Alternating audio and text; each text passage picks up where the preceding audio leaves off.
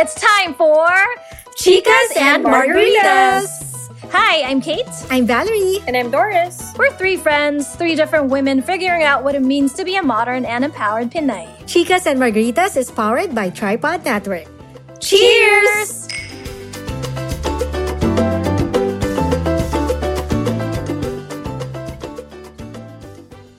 Hi, chicas! Hello! Hi, Kate! Hello, Val! May kulang na voice. Oo nga eh. Our third chica, Doris, has a prior commitment. Yes. Dalawa lang tayo, but for now We lang. Kasi guests. later, we have a special guest. Yes. Yes. You know what, Kate, the past few days and even weeks, no, sobrang daming mga nag-viral na topics Yes. na talagang very controversial. Do you remember yung viral na, ano, yung wife appreciation post? Ay, nako, I will not. Next, can we just save that for another another Episode. podcast? Mm-mm. And then, syempre, Another meron din episode. yung Johnny Depp, international First- celebrity yeah. naman niya, diba? That Versus was also Amber very, Heard. yes, that was also very Mm. controversial. And syempre, the political rallies. Yes. So, talagang very polarizing yung comments ng mga Yes. netizens. Yeah. Mm-mm. And actually, based on these comments, you can also have a glimpse of a person's views, personalities, diba? Ano yung Mhm. mga paniniwala nila. Yes. So you can read in the co- sa comment section, medyo dun mo feel what the person is. I hate to judge, but I hate to judge, but I do. Okay. No, sometimes you can read it reeks of misogyny. It reeks of homophobia and sexism. So what ako, one of my litmus tests to see if a person is really as progressive or woke as they claim to be is when I hear what they truly have to say about empowered women and the LGBTQIA community. And that is why mm-hmm. for today's topic, we are going to talk about how to be a better LGBTQIA plus ally. It's a month ahead of Pride Month, but you know what? I thought let's let's let's start early. Yes, and for episode 32 of Chicas and Margaritas, we are collaborating with a fellow podcast group from Tripod Network. We have with us longtime best friends and hosts of VPod's pa- podcast, also again under the Tripod Network mm-hmm. family. Please welcome Jen and Arjun. Woo! Hello. Welcome, mga Hello. ka-tripod. Hi! Hi Val, hi Kate. Hi Hello. mga ka-V-Pods! Hi, hi Arjun Hi and Jen. Kate Should and we hi call you V? We notice you call each other V So podcast ninyo. Should I call? Correct. Should I address you? V? Pwede naman. Hindi pa yata tayo ganun ka-close. Hindi, sorry, sorry, sorry. Siguro by the end of the episode. Oh, tell us about what you guys do. How did you meet? Ayan. Sige, ako muna. V, Ako you na want to start? magsalita. Oh. Hi Val. Yan, go. Yeah. Hi Val, hi Kate. So kami ni Jen, kami yung VPod. So we're best friends since 2009.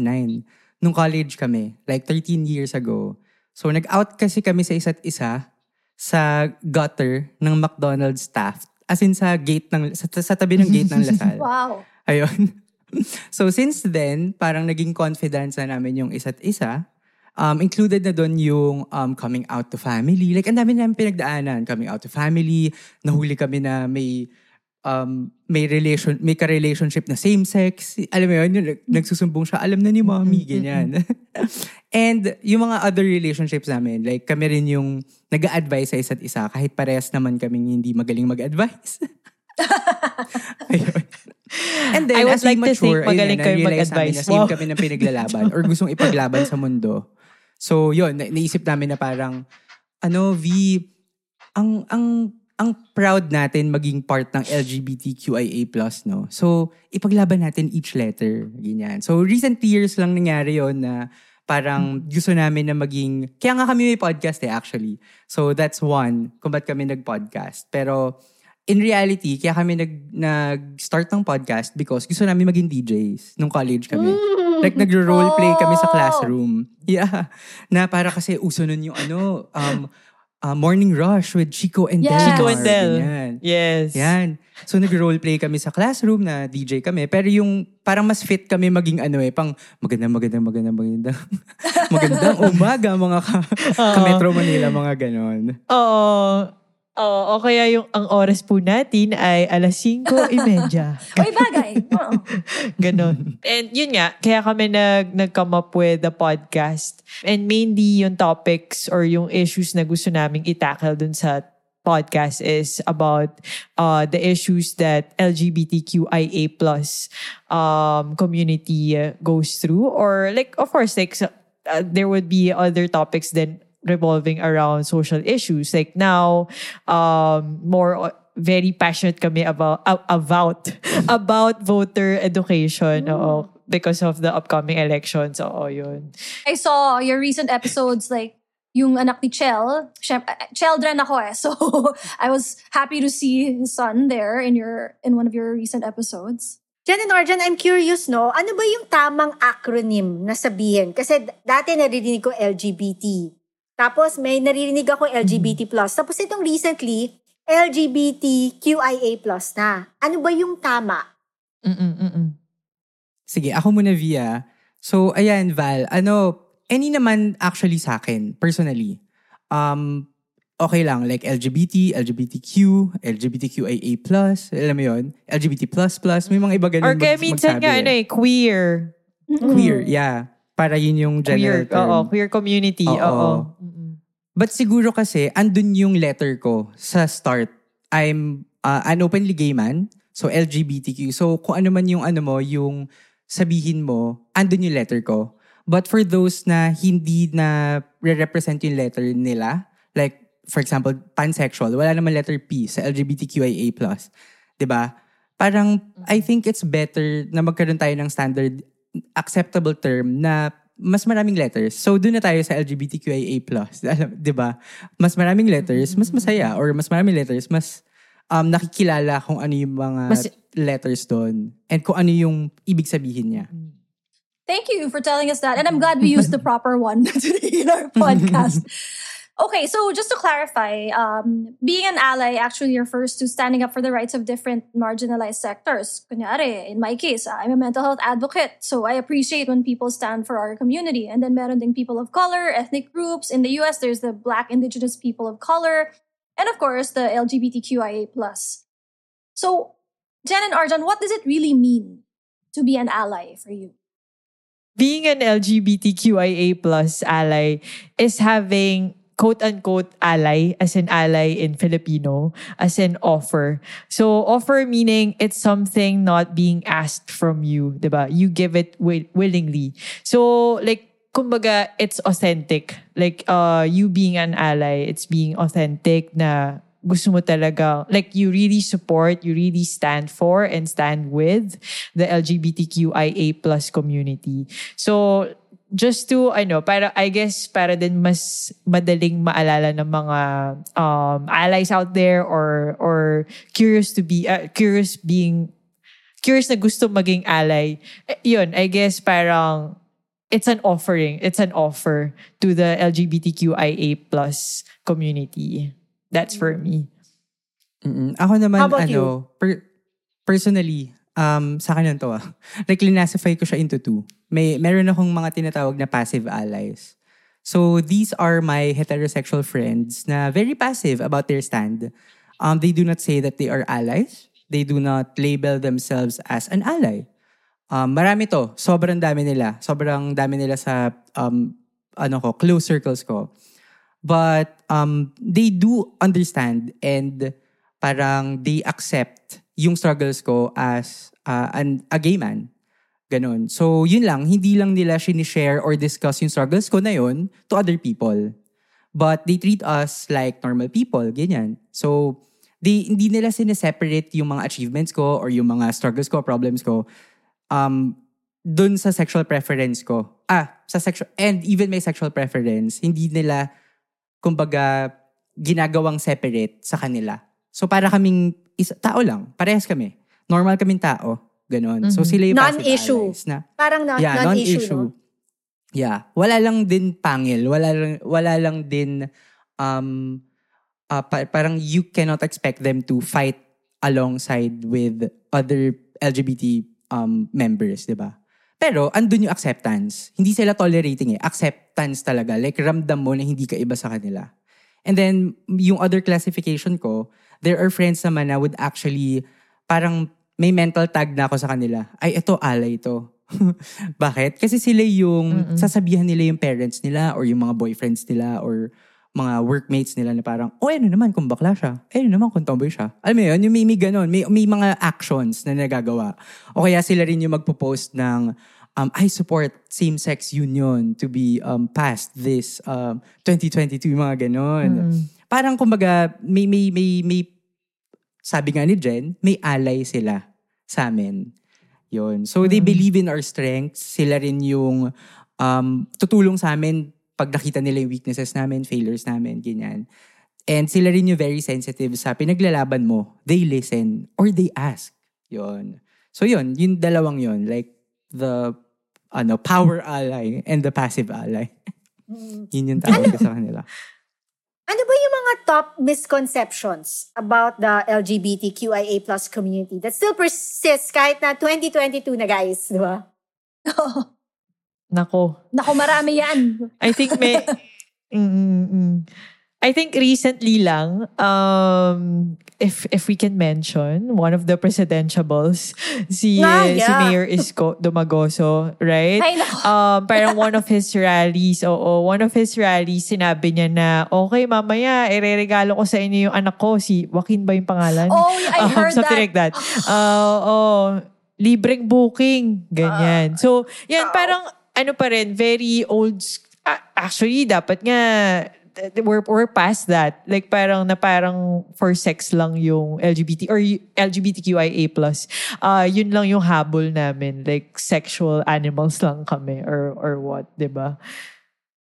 Na promiscuous kayo. Ano pa ba? Na promiscuous, di ba? Oo, oo, oo. Sa akin naman ano, um, kaya siguro maraming hirap mag-out, lalo na um, yung mga bata, yung mga teenagers dyan. Because when they come out to a group of her- heterosexual males, for example, male siya, tapos hindi siya makapag-out sa friends niya na males because isipin ng mga male friends niya na parang, bakit magkakagusto ka sa akin, no? Alam mo yun, yung parang automatic. Once na sabihin niya na I'm gay, type ka na niya. Parang ganun. So, very um, Mm. common misconception yon. And last, siguro, for um, many, many, kahit sabihin na natin na very open-minded naman sila, still people think this way, na pag nasa same-sex, same-sex relationship, um, merong role pa rin ng lalaki, may role pa rin ng Oh mas yeah, babae. my yeah. gosh. I get asked that by, like, kunyari, I introduce my my relatives to, to a gay couple friend and be like, sino yung babae? I'm like, wala nang ganyan, tita. Yeah. So, okay, at least pa- hindi ako Correct, passive, ha? yes. Active pa. Thank you pala, Arjan, for mentioning earlier your definition kasi that kind of validated that okay, hindi naman ako pala passive. I, I, I, say something. I speak up naman. That's good. Oo. If if I can add din pala another misconception uh sa mga LGBTQIA+ um with the with the same sex um rights that we're fighting for like para kasing yung misconception is that there's a finite supply of rights or space that if we get our same sex rights parang we'll get something from the straight people or the heterosexuals. Like parang yun. So parang, guys, ano, may, may infinite supply naman of rights or like ng space. Marami namang space. Hindi porket like, for example, um, if payagan natin yung trans uh, women natin na gamitin yung women CR, ano bang mawawala sa'yo, ba Like as a, as a cisgender female or like um with, with cisgender male din, 'di ba? Uh, ano mawawala sa if merong trans man na gumamit ng CR mo and marami pang ibang um instances na parang may kinukuha kami from the straight people. Uh, yun, yun, yun yung isa pang misconception I think na parang we're getting from you from from the straight people or like the heterosexuals. Mm. In the Philippine setting ba, parang masasabi nyo na malayo pa tayo dun sa equality na hinahanap ng community o medyo slowly meron ng mga progress? What do you think? Arjan? Actually, parati namin pinag-uusapan yan na we've come a long way. Like, very different nung teenager ako, very different nung, lalo na nung childhood years ko. Kasi parang as a gay kid, alam mo na yun eh. Pero hindi mo lang alam yung tawag. Parang y- y- na nararamdaman mo na, na there's something different from you because you're being raised in a heteronormative world. Alam mo yun, na parang may dalawa lang, may lalaki lang, may babae lang. Pero hindi ako nakaka, hindi ako nakaka, identify either. Mga ganon. So, I think, yes, malaki na yung progress. But, kung walang tangible or walang um, parang um, visible, alam mo yun, um, effect sa amin, pwede natin sabihin na malayo pa. parang ganun siya eh. Parang society, society-wise or behavior-wise, malaki yung pinagbago. But on a legal standpoint, parang wala, wala pa halos na nagmo-move na laws or kahit nga bill protecting us or acknowledging our rights that we deserve naman, alam mo yun, yun.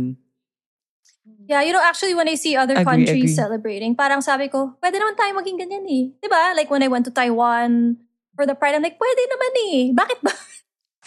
but okay, if I may go back to what I said earlier, uh, thank you for validating that I'm a more passive ally. But as much as we in Chicas, we, we'd like to think ourselves of ourselves as allies, we make mistakes. Like ako, minsan may narinig na ako, oh, shucks, why did, you know, why did I say that? Because look, I grew up, sadly, I will admit this, I grew up in a heteronormative culture. Um, I grew up with privilege. I, it took me years to become a better ally, to get rid of unconscious bias. So I want my friends in the LGBTQIA plus community to know na I, I'm still learning and unlearning things. So how can I make up? Kunwari may nasabi ako, what's the right way ba to say it? Because I know sometimes meron ding tendency to over-explain, which makes it worse, diba? Like, how, how do we be better at making up for our mistakes and slip-ups? Ako, for me, just like with other mistakes or slip-ups lang din, um, just ask for forgiveness or say that you're sorry. Um, I, I, I I get what you mean na parang sometimes nga nag-over-explain and then Yeah. parang you're just, um, parang worsening the situation. I'm digging a parang hole. ganun. I'm digging But my I- own grave. yeah. Correct, correct. Oo. Like, pero um, I think like just say sorry and then maybe ask that person like for example, it's about their pronoun or like parang nag, nag, nagbigay ka ng joke na parang very um what do you call this? Parang inconsiderate dun sa sexuality nila or something. Ah, yeah. Um, and yeah, so like parang just just say sorry and then ask kung I- I think I would like to believe the LGBTQIA plus community, they're very forgiving and they're they want to educate people then. So just ask them kung ano what's a better way to approach this or like parang ano ba dapat yung pronoun mo or like um yeah, like ganun like just like any other mistakes or slip ups. But Yeah, wh- when is when is it cancelable? Because I, I I listened to one of your episodes, yung cancel na ba natin ang cancel culture. So I I think it was Jen who said na merong kailangan i-cancel. and Arjan was like, hindi, baka ano lang, called out lang. So when does the airing person get canceled for you? Kailan na siya nag-cross ng line Oo, na oo. hindi na pwedeng sorry lang. Kailangan may Oo, consequences Yeah. pa. Oo. ano, kasi 'di ba parang it's very normal naman to call out. 'Di ba? Parang dynamics nga natin sa group of friends natin, 'di ba? We call out lalo na kunyari um as little as may wrong grammar or may um wrong facts siyang alam, 'di ba? You correct them, your friends. So normal yung calling out. But if a person if may nagawa siyang action or may behavior siya na kinall out ng mga tao and hindi siya willing to hear out kung ano, kung saan siya mali. Hindi siya willing to um, parang parang i-self-check kung tama nga ba or mali yung ginagawa niya. May, may, may ganun.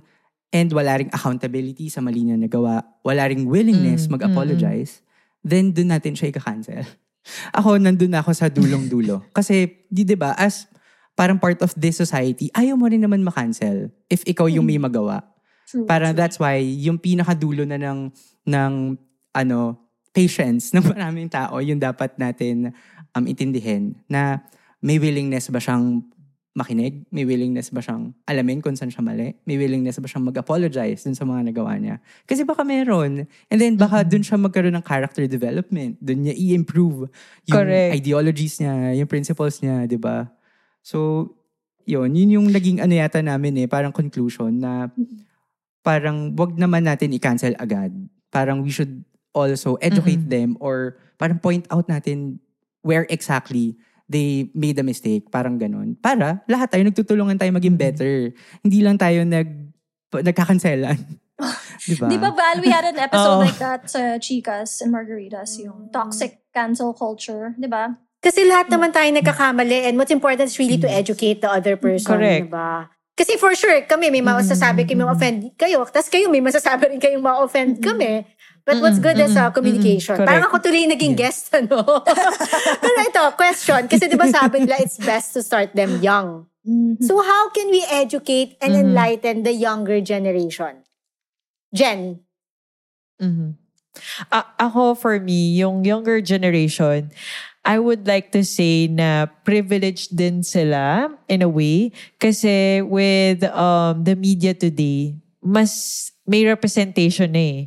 Um, so, eh, like for, for, for example, you're a parent and then um, encourage mo, like you're a millennial parent, encourage mo na ano, na manood yung, yung like younger generation or yung kids mo to watch like um, a show on Netflix or, or a movie that has um, LGBTQIA uh, angle to it, 'di ba?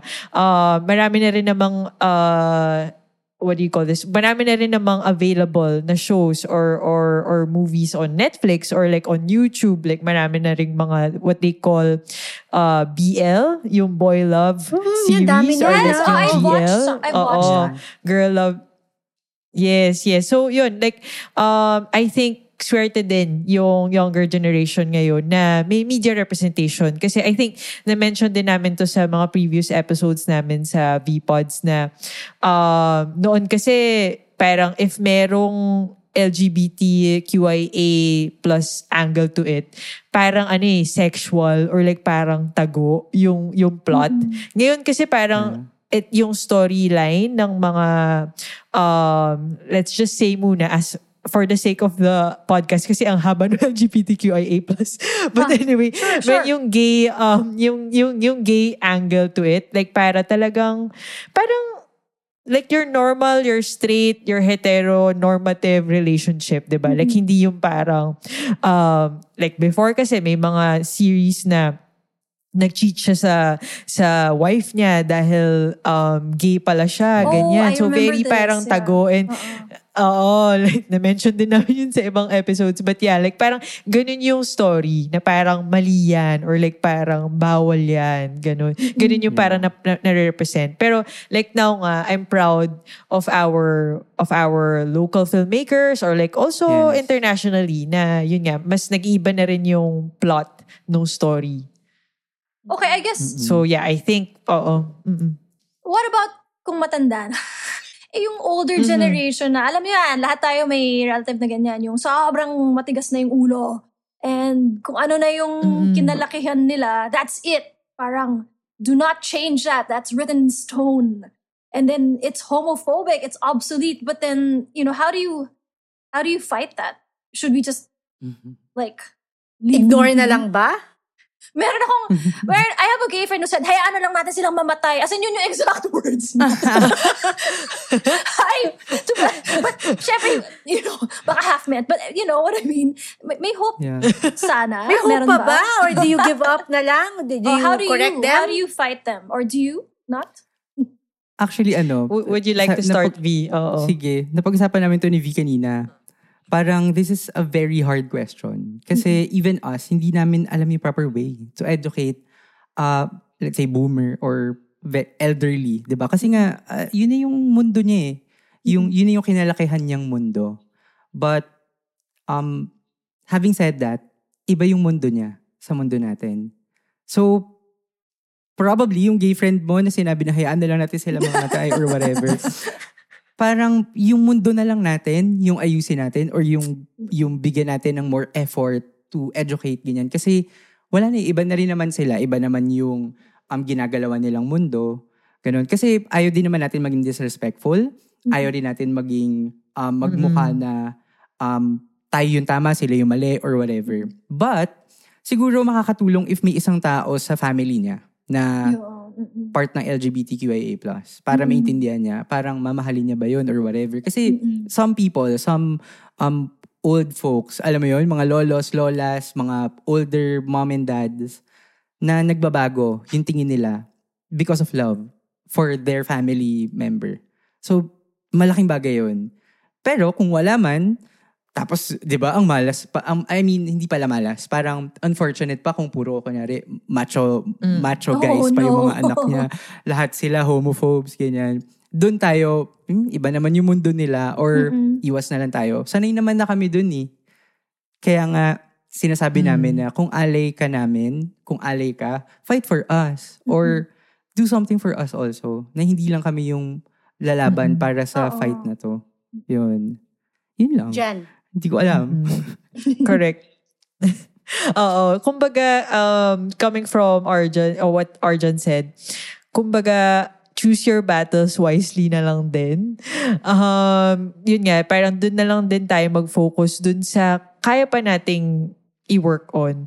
Um, et, ito, this is coming from ano, ah, my own experience. Cause, cause my mom, um, hindi niya pa talaga fully tanggap. Like when I, I, I, I came out to her multiple times. Pero parang the next day, parang nakakalimutan niya ata. Or like parang, um, parang wala kong sinabi the night before. Something like that. So yun. Like, and then sometimes like, yun, parang tinatry kong mag-open up to her. Pero kasi meron ding religion play eh. Um, so very, ano siya, very uh, hardcore, hardcore, if I may say, hardcore Catholic. So, ano, like she's a very loving mother naman. No doubt naman dyan. Pero with, with the, with her accepting me as a as a part of the LGBTQIA plus community parang sad to say parang baka na lang nga sa deathbed niya biglang sabihin na accept kita. I don't know. Pero ano na lang, I, I, I'd still be thankful uh, before before she leaves the world if ever at ma-accept niya yun fully. Kasi actually that that uh, part of me or like um yeah that part of me para siyang malaking elephant in the room when I when I'm at home. And like I'm very open. Like I can openly say this. Very confident lang ako hindi niya maririnig yung mga podcast. But anyway, like I'm very open um like with my friends, with my other family members, etc. But to her, like parang I guess yun na lang yung sinabi ni Arjan na we don't want to be disrespectful. Hindi ko na lang din pinupush. Like, nagdadasal na lang din ako sometimes or I'm wishing or I'm hoping na parang one day magkaroon ng uh, moment sa kanya na I think tanggap ko yung anak ko. Ganun. ba Parang we're, we're all praying for that. And I'm sure like there are other like there are a lot of people experiencing the same thing like parang would like kunyari pag pag nasa bahay ang lalim ng boses like I I would have like gay Yeah.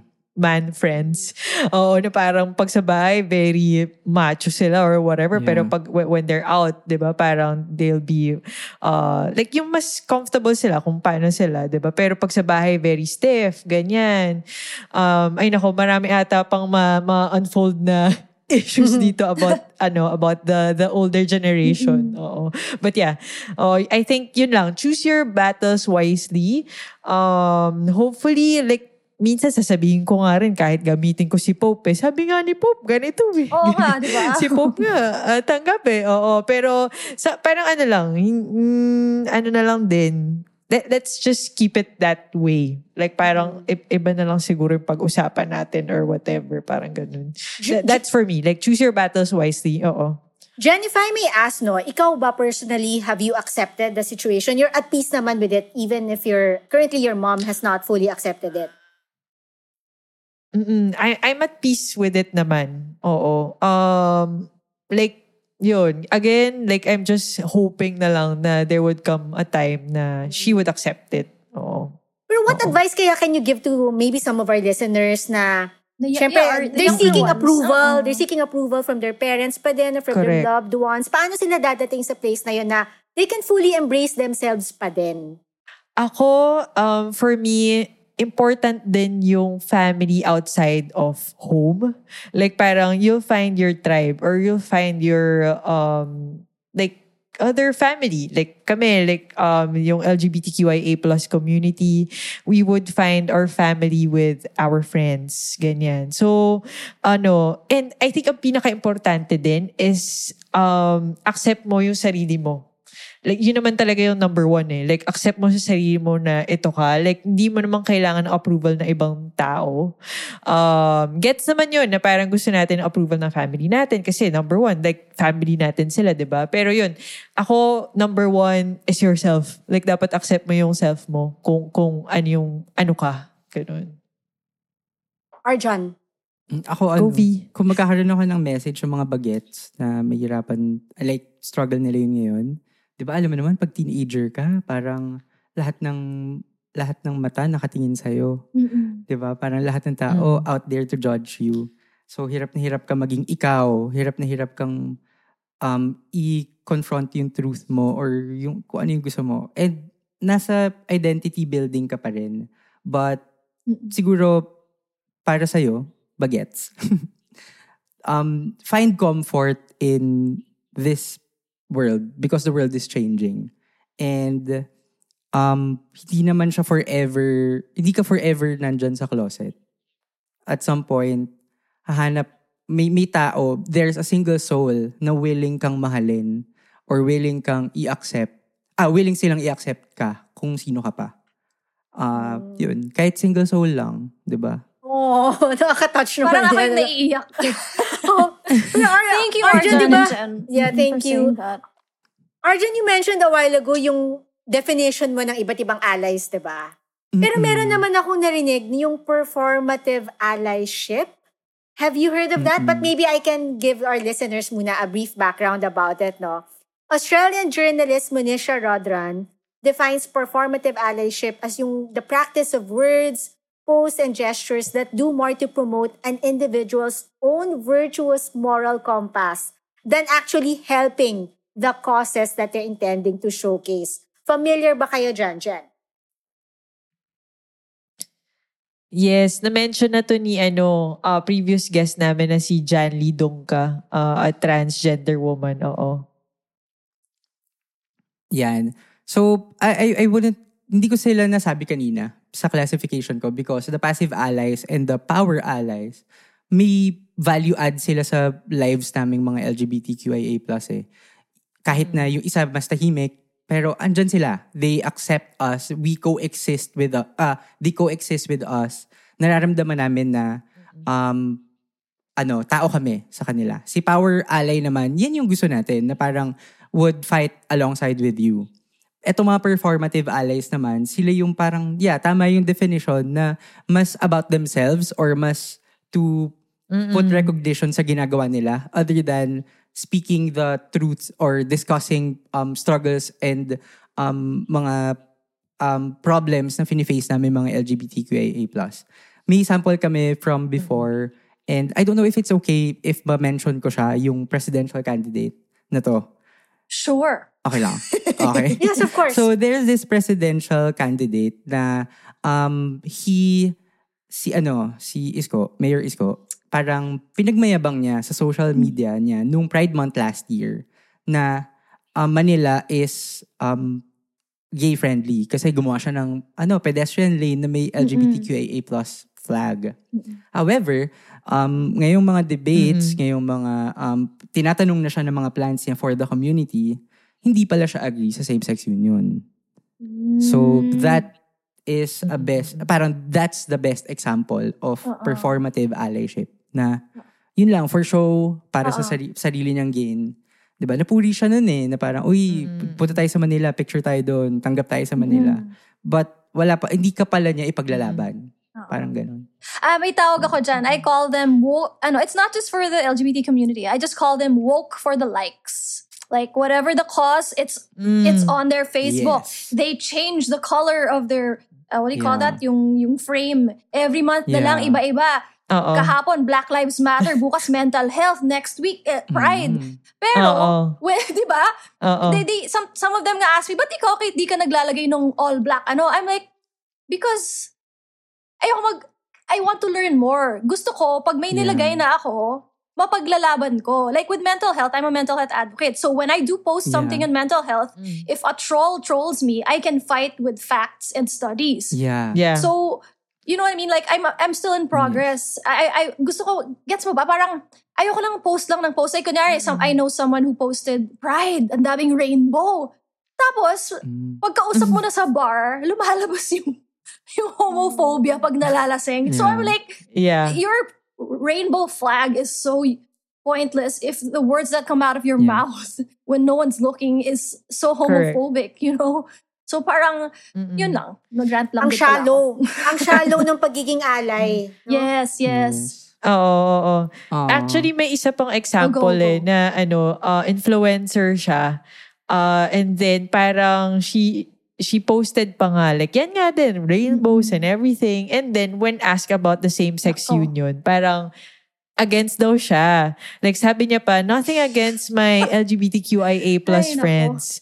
Pero parang she's not for same-sex union or same-sex, or, or fighting for the um same-sex rights, di ba? Yun yung, and influencer pa Oo. siya, di ba? She could have used her platform to to stand with her LGBTQIA plus friends. Like, like knowingly, marami talaga siyang ano, marami siyang gay friends. And hurtful yon for the gay friends, Yeah. di ba? Like parang, it, parang binabalandra mo kami sa, sa, sa uh, social media platforms mo and then di mo pala kami paglalaban. Parang anong klaseng friendship yan? But yeah, oo. Ayaw natin mga performative Or ally. yung mga brands, di ba? Like, they're, they're gonna post a rainbow. yes. But, Yeah. are they doing anything for equality in the workplace? Yeah. Wala naman, di ba? They don't Mm, really do correct. anything. Pero, you know, it, they sold more, um, I don't know what whatever it is that they're selling that month. They sold more shoes or something, or food, di ba? That's so true. Yeah. Okay, okay. Mhm, So, compared to, Val said this earlier, compared to the US and Taiwan, we're, we are far, far behind, di ba? When it comes for, when it comes to the rights of our gay friends. But, you mentioned some of your struggles earlier, Jen. I, I want my cisgendered chicas to know and realize, kasi the struggles you went through, kasi we didn't go through that struggles. Het- heteronormative yung childhood namin, hindi kami inape. You know, I, I want them to hear your struggle so that they would know, you know what I mean? They would know na tayo, privileged tayo, we Mm. didn't go through those. Like, you had, you had to go through limited rights. Like, I have gay friends who want to get married, but they can't. And when someone is in the deathbed, Mm, di ba, mm. parang, there are no, he, he can't have rights to visit someone. Di ba may gano'n na rules? Can you explain some of those just so our listeners can understand? Mm-mm-mm. Okay. Um ako I would like to kasi actually for for myself and Arjun since we're we we're still like cisgender. Um uh like myself I'm bisexual. Arjun is a gay man. Pero like ano pa din like female um like we still look our gender. Kumbaga. Um but I would like to uh, use this opportunity na rin to share uh, to to chicas um, listeners. Yung struggles then like for example ng trans people or like trans men and women um like for example whenever a trans woman is called in a government office so yung documents nila yung ano pa rin nila quote unquote their their dead name so for example for example na lang, Vice Ganda, 'di ba? Uh, ang ang ang full name niya would be Jose Marie Viceral. Ay, sorry, Jose Viceral, something like that, 'di ba? So, parang for them, and then pag tawagin ka sa government office, Jose Viceral, pag tayo mo, like, you express yourself as female or like in a feminine way. And very uncomfortable yun for them. Or like tatawagin pa rin silang Mr. or what um or whatever. Uh yeah, or or Mr. or Sir, 'di ba? So very uncomfortable yun for them. Um so yun yung mga uh like samples of um struggles like lalo na of our trans brothers and sisters. Um and also like uh yun just what I've mentioned a while ago yung sa sa CR sa sa restroom 'di ba? Like parang may mga may mga judging eyes na parang bakit nandito yan? Ganyan ganyan 'di ba? Parang parang ganun. Or like for example then ang struggles would be um if if ever they date someone na like for example uh like a man, a straight man or like yeah, a man. Tapos parang sabihin na ang ganda mo, ang ganda mo, munti ka mo na ako maloko, yung mga ganun. Like parang we're not trying to fool you. Like this is us. Oo, mga microaggression. So yung mga ganong ganong um struggles. So sana ma maiwasan na natin yung mga ganong ganong behavior towards our trans brothers and sisters. And I guess, yun nga, um, from my own experience na rin, like yung asking na sino yung babae, sino yung lalaki sa relationship nyo. Kasi my girlfriend and I, like, we're, we're, we both look feminine. Um, like, hindi kami yung, well, very old school na yung term na nagko-cross-dress. oh, pero like yung, ano, like, ano, very, very fe- feminine, we, we express ourselves in a very feminine way. So parang pag ma- magugulat na kayo pala, ganyan-ganyan or something, tapos matatanong na nga kung sino yung babae or lalaki or like parang sayang ang ganda nyo pa naman. Parang, ah, para sa'yo ba to? I mean, Tama. wala akong pake sa ano mo. Tama, Oo, tama. wala- Hindi wala ka naman nandiyan para opinion i-attract siya, mo. Tama. correct, correct. So, Arjan- Oo, oo, oo, oo. Arjan, nasabi mo nga kanina, di ba, malaki na rin naman yung progress, especially since before, up to up to now dito sa Philippines. Can you mention some of the wins of the LGBTQIA plus community dito sa Philippines? Actually, um, hindi na ako mag-state ng mga very ano ah, legal um, wins natin. Kasi um, free naman yung information na yun. And uh, parang iba pa rin yung by experience. So, for me, as a citizen na nakaka-experience ng LGBTQIA+, like my whole life, yun yung buhay ko. Um, for me, malaking trophy or win yung new generation natin. Yung Gen Z. Yung, yung Why? way of thinking ngayon ng mga Mm-mm. bata. Yun. Win natin yan. Alam mo bakit? Kasi, well, hindi ko naman sila sinasabi na 100% of all the, uh, all Gen Zs ganito na mag-isip. Pero, iba lang sa amin na there's a certain group, ah, there's a certain comfort na you know that there's a big chunk sa population na mas aware, mas sensitive, mas accepting. Hindi lang tolerating ha. Kasi when you tolerate, parang, yun nga, okay, di bakla siya, or uh, giginan. Siya mas accepting. Parang, hindi, tipong hindi ka mahihiya na maglakad with your LGBT flag sa shirt mo na i-judge ka nila. Parang ganun. Or, sila yung generation na would consume content na hindi naman not necessarily reflecting their sexual preference. Alam mo yun? They understand more. They read more. They ask more questions. They stand up for their friends. Para siyang ano, Kate, kung mental health to, sila yung, kasi my sister um, was diagnosed na bipolar. So, Oh. yung Gen Z, para silang ako na dahil mahal ko yung sister ko, I researched, naging Yes. mas um, sensitive ako sa mga dapat Oo. kong gawin or dapat kong hindi gawin or inaalam ko yung behavior, inaalam ko kailan yung episodes, inaalam, para siyang para silang ganun. Mm-mm. So yun, siguro yun yung malaking change ngayon na ano, ngayong times na to. And win natin yun. Mm-mm. Siguro win na rin ng mga Mm-mm. generation ng parents nila. Baka Oo. mga older than us Mm-mm. lang yun, onte. mga Gen X siguro sila. Actually, yeah. Good job. Oo. Yeah, I have a friend who Agree, agree. um she has she has a kid na teenager na. Tas pag kinakwento niya yung how accepting they are of each other, I'm like, hindi tayo ganyan. Yung mga boys sa nung high school Mm. nang bubugbugin ka, nilalait ka. So I was like, sabi ko, so I tell her, look at your child. Correct. So ako, ako yung parang mommy na naging proud, di ba? Hindi ko naman siya anak. Parang like, look at them.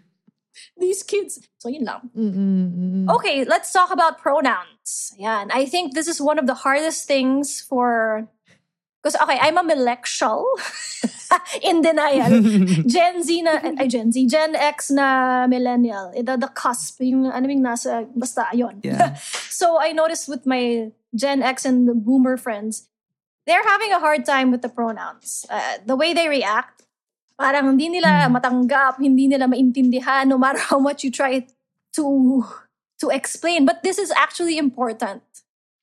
Yeah. So, ki- oh, Mm-mm. let's say one of my Gen X friends are listening. How would you explain to them why this is important in being an ally?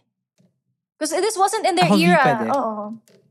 Yeah. Mm-mm-mm. Yun nga eh. Go. Hi to the, ano, Gen X chicas. So, Hi. ayan. Tinan natin siya sa ganitong context. Um, let's say you grew up, tapos teenager ka, dalagita ka, tinatawag ka ng mga titas mo na, um, ano yan, siguro heartbreak. Eh, Ano ka, teenager ka na babae na hindi mahilig sa boys. Siguro ang hilig mo nun, art. Tapos tinatawag ka nila na ano, ligawin. Di ba you feel uncomfortable? Kasi iba yung nakikita mo sa salamin. Iba yung nakikita mo sa sarili mo na hindi naman ako ligawin, wala naman naliligaw sa akin eh. Mm-mm. So yun, parang yung yun dun lang kasi ako growing up, may mga relatives ako na, uy, yung pogi naman ng anak mo, siguro chick boy yan. Chick boy yan, no? Ah, chick boy ang tawag ko siya pinapattern. Oo, ng mga titas, mga relatives. Ganyan. Pero hindi ko na-identify sarili ko as chick boy. So it's uncomfortable for me. Hindi ko yung truth. And technically, it speaks volume na hindi mo ako kilala. Oo. Hindi mo hindi mo kilala yung sinasabihan mo nitong um, label na to. So if we turn it up parang a notch higher, ganun din yung mga girls and boys or those in between na hindi nag-identify as male or female or he or she, her. Ganun yung parallelism niya. Na why would you call someone na hindi naman yun yung truth niya or hindi yun yung kanyang um, parang identity. So, yun lang. It's more for you eh. Pag parang tamad ka lang na wag alamin yung pronouns. Tamad ka lang na wag malito sa sentence construction mo of using, how do I use they, them sa singular, ano, sentence, a- a singular subject, di ba? Yeah. Ganun usually yung reklamo eh. Parang they, them, eh singular siya. Di ba? Parang pag may nakaiwan niya, someone Oo, left oo. their wallet. Yeah. Di ba? Ganun mo naman Yeah. siya sinasabi eh. Mm-mm. Yun. Mga ganun. So, yun lang. Parang respect pa rin. Nakakawala kasi ng respeto if hindi mo inaalam yung katotohanan ng isang tao or yung, um, yun nga, yung, yung truth niya. Mm-mm. Jen. A- ako, for me, i-connect ko lang din dun sa previous question uh, about the wins. So maybe this is one of the small wins uh, ng LGBTQIA+, na even on LinkedIn or on Instagram, like yung mga social media platforms, they encourage people to um to indicate their pronouns on their profiles, right? 'Di ba? Yung kung he, her or I think sa TikTok din naman, 'di ba? Or like sometimes um like you're, you're I mean you yourself you can freely post naman your pronouns on your social media platforms or social media channels. So that's a that's a win for us na parang nare-recognize na siya ng general public uh yung yung paggamit ng pronouns. And um about this uh, like how what is the importance of pronouns for me? Actually, I myself like meron din ako mga unlearning uh, na na kailangan gawin. Like yun nga parang sabi minsan naisip ko napakalaki na nung spectrum like parang uh, bago na tong non-binary. Like parang ako din parang hindi sorry more marami pa akong dapat i-learn. Um, uh, may- bago tong non-binary. Ano ba tong non-binary? Hindi ko rin gets. Like, kami rin mismo, uh, part of the LGBTQIA plus community. Like, parang sometimes, ano na rin, kailangan na rin namin mag-catch up very well uh, sa nangyayari sa spectrum. So, um, ang importance for me ng pronouns, I, I, I agree with V na, yun nga eh, parang, we always uh, were of an advocate of um, speaking your truth talaga. Like with our podcast as well. Like parang parati din namin minimension na doon ka lang sa totoo, di ba? Like parang uh, respect our our truth, di ba? Like uh, acknowledge our truth. So for me, yun yung importance nung uh, respecting the pronouns or or um yeah like using the proper pronouns kung ano yung gustong yung preferred nung tao na yun he sh- uh, he him she her they them yun Yes, wow. I'm, you know what? I learned so much from today's episode. Ano? Yes, and I'm sure our chicas did as well. Kaya naman, if you if our listeners would want to know more or hear more from you guys, please promote your socials. And Ayun your guys, podcast. follow nyo kami sa ano, sa Instagram namin at vpods.podcast. So doon namin nilalagay yung mga episodes namin. So just search vpods podcast sa Spotify para ma- makita niyo yung mga episodes namin. We talk about um, LGBTQIA plus issues or relationships, minsan politics kasi yun yung ano ngayon, yung hot topic ngayon. We also did um, women empowerment para sa mga kasi feminist kami parehas ni V. And Yay! ayun, may mga guests kami na LGBT, may mga allies also. And to clarify, si Val and si Kate, hindi sila performative allies. I, I would say you, hindi din sila you. passive allies. because etong ginagawa nilang episode na to is a form of Correct. Thank allyship you. na ginagawa. Ito yung ally nila to us. Na yun nga, ma- may magkaroon ng platform na malaman ng mga friends nila, group of friends nila, and or their generation or their listeners na ito yung truth namin. Thank you. Thank you, Val Oh, and thanks Kate. for saying that also and affirming. Thank you. And Thank you, validating chicas. okay, as for Chicas and Margaritas, please follow us on Instagram and Facebook at Chicas and Margaritas. On Twitter, it's at Chicas and Margs. This has been Kate Valerie! with Jen. Arjon. saying cheers. Bye. Cheers. Bye. Thanks for joining Chicas and Margaritas. Keep in touch. Follow us on Spotify and all social media platforms. Catch us again next week. Cheers.